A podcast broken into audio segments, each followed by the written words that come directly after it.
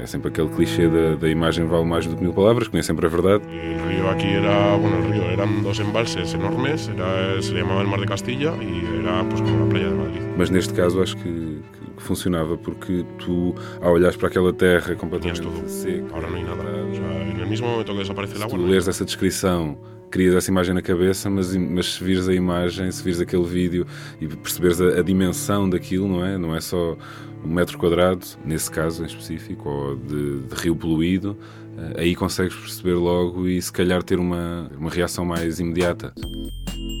Reservado ao público. Se isto não mudar no Tejo, tudo vai morrer, tudo. É o título da reportagem de Luciano Alvarez na escrita, Nuno Ferreira Santos na fotografia e Frederico Batista no vídeo que saiu esta semana no público. Os três jornalistas estiveram em Espanha para retratar o problema da seca que atravessa hoje o Rio Tejo.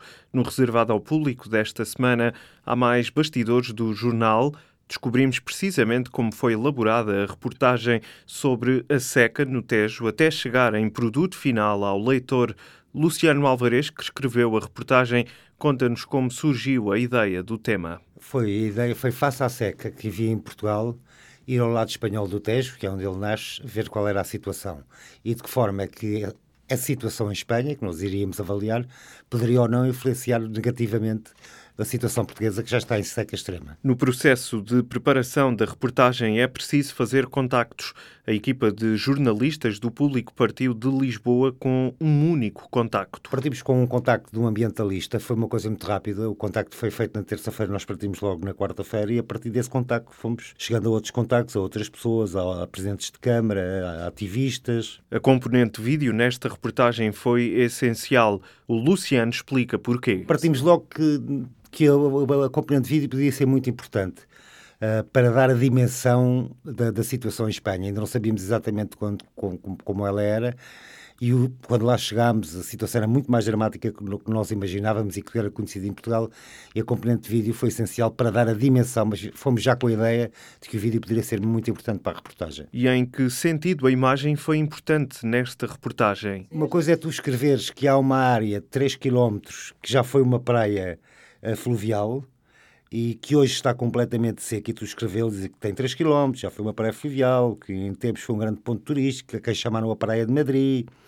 E outra coisa é tu mostrares toda aquela a dimensão que as imagens te dão, em que tu vens da Albufeira da barragem onde ainda há água e entras naquela parte que já fez parte da Albufeira, que já foi uma praia que está completamente seca. Por mais que tu escrevas, nunca, nunca podes dar às pessoas a dimensão daquilo se não tiveres o vídeo. O embalse está quase lleno, ¿eh? Pero como ves, está casi lleno, no de agua, está casi lleno de barro. Sou o Frederico Batista, sou jornalista multimédia no público. A imagem deu escala ao problema. Quando um, um jornalista de, de, de texto uh, escreve sobre, sobre, sobre aquela situação que vimos, Uh, foram várias, ou seja, não era um problema de seca, era um problema de, de, seca com outras, com outras questões. Havia também poluição, havia a questão de, de, de transvases que também uh, acabam por se tornar mais uma situação mais flagrante, acaba por se tornar uma situação mais flagrante numa altura em que estamos num período de seca.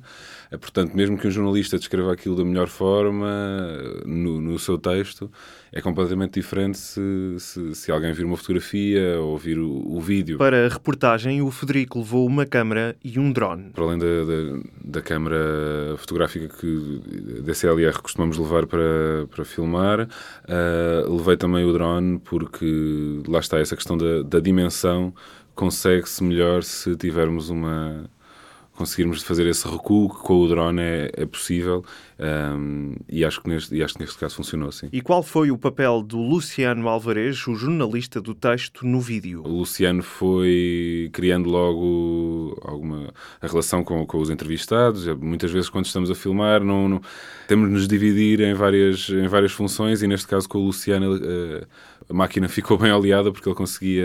Um, ir criando logo essa relação. Depois nós uh, também conseguimos já logo aí quebrar uma série de, de obstáculos na, na, relação com as pessoas e, e, fazer com que elas dissessem as coisas importantes que também estávamos ali para, para ouvir. Voltamos à conversa com o Luciano. Qual o principal obstáculo na elaboração da reportagem? Uh, muito pouco tempo. Nós partimos na quarta-feira e o trabalho era para publicar no domingo, portanto tínhamos só praticamente um dia, porque, e que era a quinta-feira, fiz que tivemos que fazer 600 km até, até Espanha, até Toledo. Uh, esse foi o principal obstáculo. Faltou mais tempo, mas quinta-feira foi muito duro. Depois, na quinta-feira, chegámos eh, ao fim da tarde a Sacedón, que era a zona onde encontramos o lago completamente seco. Isso criou-nos um problema em termos de imagem e era, e era fundamental, que nos obrigou a, na sexta-feira, antes de irmos para baixo, fazemos mais 200 km para cima e depois mais 200 para baixo. E só na sexta-feira fizemos 1200 km até chegar a Portugal. Isso, o, o, a falta de tempo face ao que tínhamos programado para publicar a reportagem, foi o mais difícil. E qual é a importância de falar de temas como o ambiente e a seca e de os trazer para o espaço mediático? Esta reportagem especificamente ajudou a chamar a atenção para o tema? Acho que as pessoas ficaram a perceber que é um problema que não é só nosso, que começa em Espanha e que no futuro a falta de água que há também em Espanha muito grande, a seca que também existe em Espanha muito grande, pode levar a agravar a situação portuguesa. Há uma autarca e várias pessoas com quem nós falamos, que falam já numa guerra de água em Espanha e que no futuro essa guerra de água pode não ser só entre províncias espanholas e pode ser uma guerra de água entre Espanha e Portugal. Pode chegar o dia em que a Espanha não tenha água e que tenha que fechar as torneiras do Tejo e de outros rios a Portugal e isso será dramático. Mas como se explica esta seca e esta morte lenta do rio Tejo? Explica-se por várias razões. Pela seca, mas essa não é a razão principal é essencialmente devido à má gestão que é feita das águas do rio, como a gestão economicista. Foi tirada toda a vida ao Rio Tejo, a vida normal que ele tinha, enchia, esvaziava, as que inundações eram normais, em que as secas eram normais e depois tudo se componha. Mas a gestão hidrográfica do rio e a, toda a gente diz ser uma má gestão, tiraram a vida ao rio, uh, mataram uma série de espécies naturais do rio, quer vegetais, quer animais. E depois há outro problema muito grave, que é a poluição que não só ajuda à seca, como destrói o rio por completo. Portanto, a seca e as alterações climáticas e a falta de chuva é apenas um problema. Há mais dois problemas muito graves, mais graves que a seca, que é uma gestão adequada do rio, a pensar nas pessoas e não na economia, e a poluição que é lançada para o rio.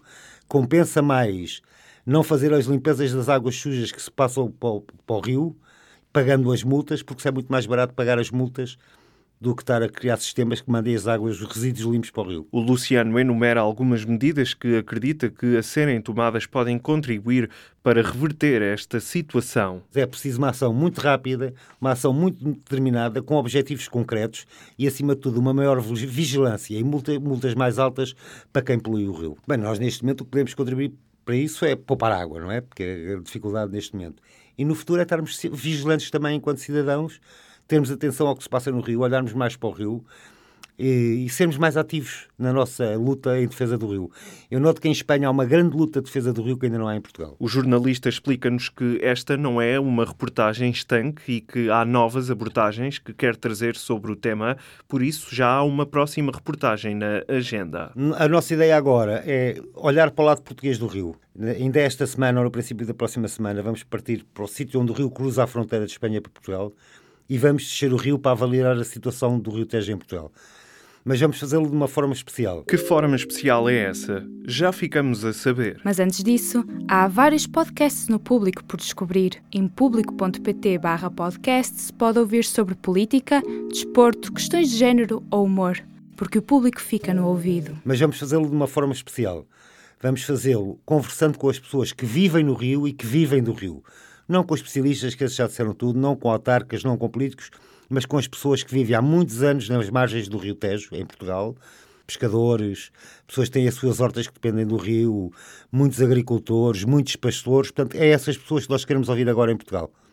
O que é que ela, como, é que ela, como é que era o Rio há 20 anos, como é que é o Rio hoje? Pode ler a reportagem completa em público.pt. Se isto não mudar no Tejo, tudo vai morrer. Tudo, de Luciano Alvarez, Nuno Ferreira Santos e Frederico Batista. Pode subscrever os podcasts do Público no iTunes, SoundCloud e aplicações móveis. O Público fica no ouvido.